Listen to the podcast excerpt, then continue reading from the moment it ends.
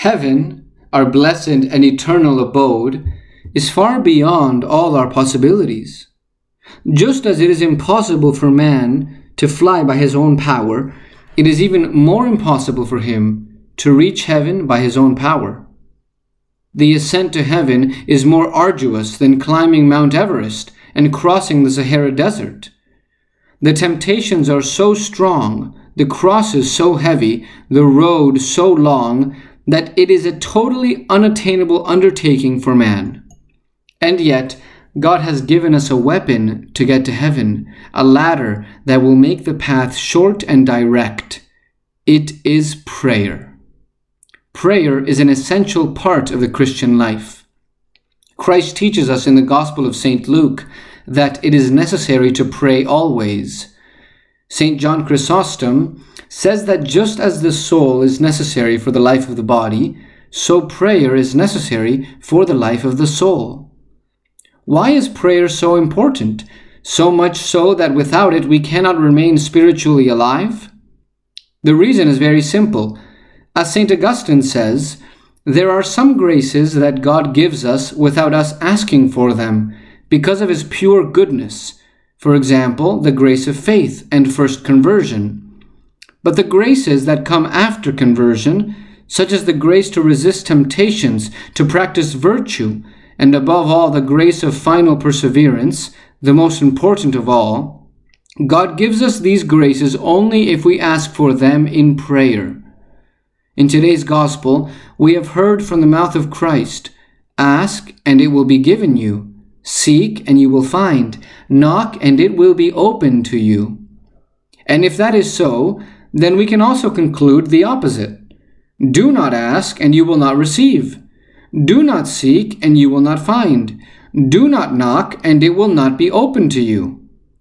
Prayer is necessary, therefore, because if we do not pray, we will not receive the graces necessary for our salvation. That is why St. Alphonsus de Liguori, doctor of the Church, goes so far as to say, simply put, he who prays is certainly saved, he who does not pray is certainly condemned. We must believe that our prayer, when done in the right way that is pleasing to God, has a lot of power. That's why a saint said, Prayer is the strength of man and the weakness of God.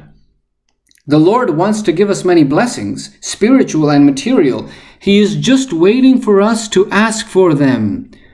Christ gives us a beautiful example in today's gospel. Is there a father among you who gives his son a snake when he asks for a fish? And if he asks for an egg, will he give him a scorpion? If you, who are evil, know how to give good things to your children, how much more will the Heavenly Father give the Holy Spirit to those who ask Him? Let's think about this. If we always want the best for our children and give them everything we can, and we are sinners and selfish, Imagine how much more God, who is the perfect Father, wants the good of His children and always seeks to do them good and grant their prayers. But for God to hear our prayers, first, we have to be in the grace of God. This means that we are reconciled with God, that we have confessed our sins and are at peace with Him. When a soul is in grace, it has God Himself living in it. That soul becomes the temple of God.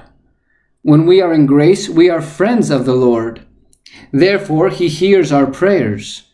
It is true that God hears the prayers of all, even of sinners who have not been converted.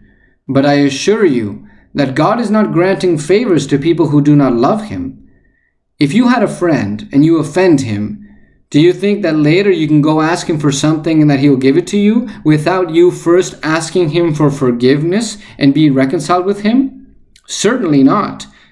If you want to ask him for something, you must first apologize for what you did and make peace with him, and then you can expect him to do the favor that you want. It's the same with God. How can we ask him for things and demand that he bless us and help us if we do not even fulfill his most basic commandments, if we live in sin as God's enemies? But if we put ourselves in the grace of God, He will immediately begin to bless us and grant us what we ask for. St. Ambrose teaches If you love the Lord your God, you will undoubtedly obtain what you ask for, not only for your benefit, but also for the benefit of others. Notice well that the saint says first, if you love the Lord your God.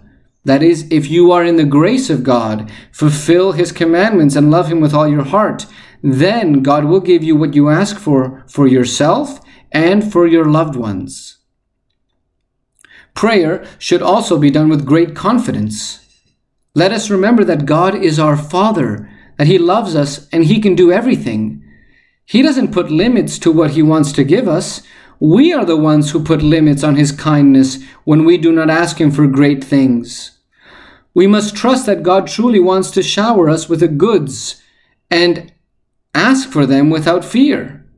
Let's look at the example of Abraham in today's first reading. This great man of faith dares to disturb God six times, always asking for more and more mercy for the city of Sodom. And God, in each prayer, grants him what he asks for. Abraham seems to us to be an inopportune, disrespectful, annoying person. However, God does not see him that way. What he sees is the confidence of a son who believes so much in his father's love that he knows that he can ask for more and more, and that his Father will always want to give him more and more. Christ wants us to trust strongly in the goodness of God and in the power of our prayers. Let us remember what he said to his apostles when they marveled because he had made the fig tree wither with just one word. He said thus, Whatever you ask in prayer with faith, you will obtain. And he adds, with faith, to make us understand that if we want God to hear our prayers, we must pray trusting that he will give us what we ask for. God always listens to our prayers, but sometimes he lets time pass before granting us what we ask for. Therefore, another necessary quality of prayer is perseverance. St. John Chrysostom says in a homily that sometimes man is unworthy of receiving some good, but he becomes worthy of it through his perseverance in asking for it. Our Lord gives us a parable in today's gospel for us to understand. The man who goes and asks his friend for three loaves at midnight. Christ ends by saying, I assure you that even if he does not get up to give him the loaves he needs because he is his friend, he will get up at least because of his insistence and will give him everything he needs. So is God. When we persevere in asking for something, he rewards our perseverance by granting what we ask. The reason why God is sometimes slow to hear our request is because he wants to test our faith. If we truly believed that God is good and that he can give us what we ask for, we would insist and insist, and we would not get tired of asking. Rather, we would tire him of asking so much. The one who truly believes, when he sees that God does not grant him what he asks, does not think, could it be that God does not love me, or could it be that God cannot give me what I ask for? But simply thinks, could it be that God wants me to ask a thousand times more? And resumes his prayer.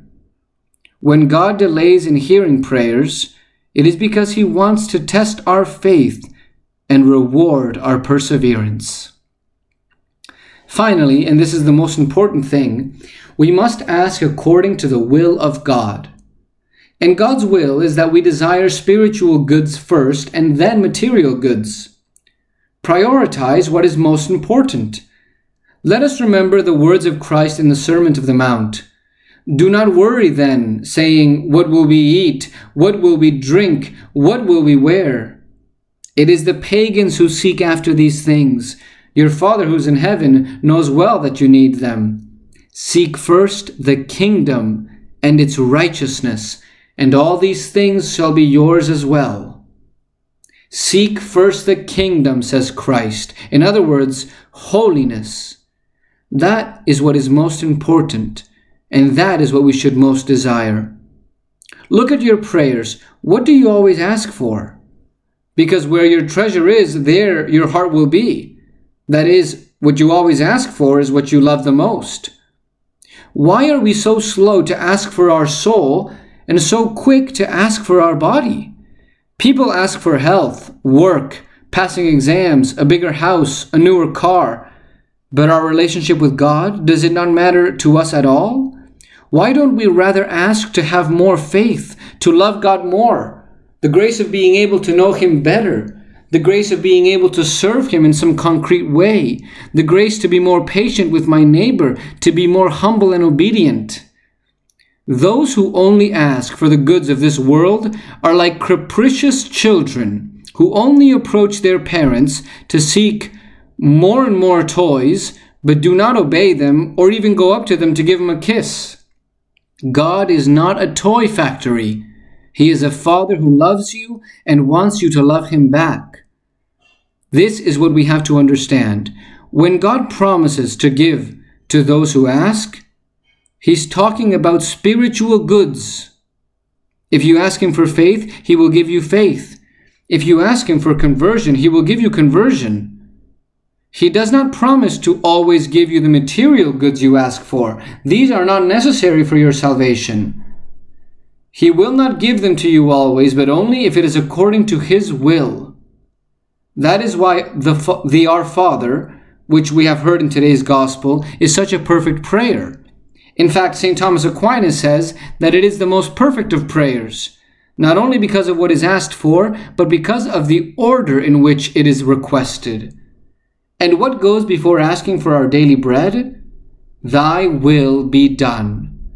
So it is good to ask for the material things we need, but not only but not before the spiritual things we need. The spiritual things have priority, and that is why they should be desired more and asked for first. Dear brothers and sisters, prayer is truly a ladder between heaven and earth. Through it, our petitions rise to God and through it, God's graces descend from heaven to us. Let us not neglect this great and important means for our salvation. Rather, let us pray with confidence, with perseverance, and with order, asking first for spiritual goods, and we will see that God will listen to us and grant us what we ask for. Let us ask above all for the grace to go to heaven, which is our ultimate goal and our eternal happiness let us ask for it in Holy Communion and through the intercession of the Blessed Virgin. There we will contemplate and praise God, Father, Son, and Holy Spirit, for ever and ever. Amen.